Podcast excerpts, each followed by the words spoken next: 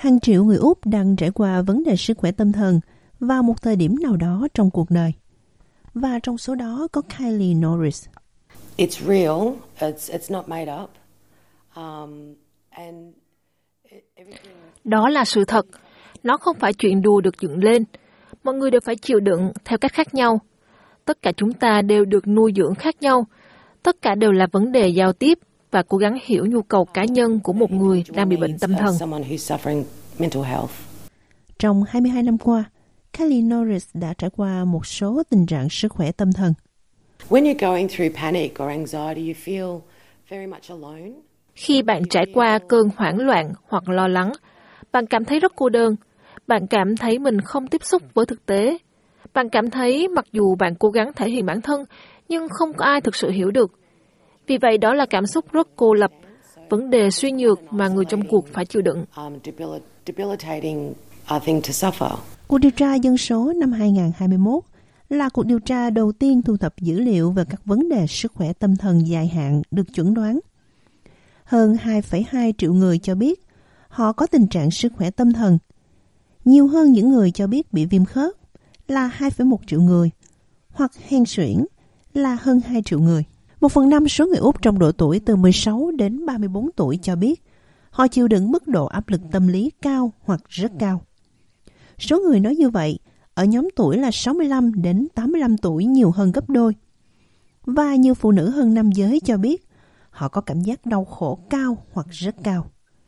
Cô Lara Hunt từ Lifeline Australia cho biết, những con số này vẫn chưa nói lên toàn bộ câu chuyện.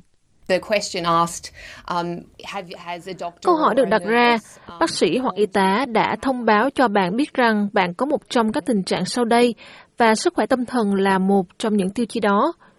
Những gì chúng tôi biết là có sự khác biệt trong dân số về khả năng tiếp cận dịch vụ chăm sóc sức khỏe tâm thần. Vì vậy, dữ liệu này có thể đánh giá thấp hơn những gì chúng ta đang thực sự thấy trong thực tế. of, of what we're actually seeing on the ground. Dữ liệu điều tra dân số được thu thập vào giữa năm ngoái khi hầu hết người dân Úc bị kẹt ở nhà trong tình trạng phong tỏa. Nhà nghiên cứu sức khỏe toàn cầu Jane Fisher từ Đại học Monash cho biết những phát hiện này cho kết quả tương tự như các nghiên cứu khác về sức khỏe tâm thần của đại dịch đối với người Úc.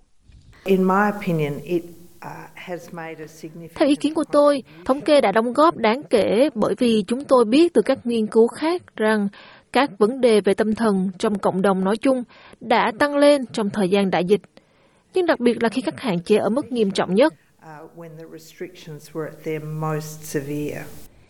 Kylie Norris là một trong những người phải trải qua sự đau khổ về tinh thần do hậu quả của đại dịch. Knowing that there was this, you know, really big virus. Tôi biết rằng có loại virus này rất nguy hiểm đang tồn tại xung quanh. Tôi trở nên rất cảnh giác với những người xung quanh khi tôi đi ra ngoài. Tôi nhốt mình trong phòng, chỉ sợ ra khỏi nhà. Uh, you're just too afraid to leave the house. Lara Hunt từ Lifeline nói rằng dữ liệu này rất đáng quan tâm. What these findings highlight that there's a real Những phát hiện này làm nổi bật nhu cầu thực sự về các dịch vụ sẵn có, vào thời điểm nào và ở đâu mọi người cần hỗ trợ. Cô Kylie Norris biết rõ điều đó. And then you're spending so much time trying to find the right. Khi bạn trải qua một khoảng thời gian khó khăn như vậy, sau đó bạn dành rất nhiều thời gian để tìm kiếm sự trợ giúp phù hợp mà bạn cần. Tôi có thể hiểu tại sao một số người lại chỉ biết bó tay và bỏ cuộc. Những người ủng hộ hy vọng dữ liệu điều tra dân số này sẽ giúp tăng cường hỗ trợ cho những người cần nó.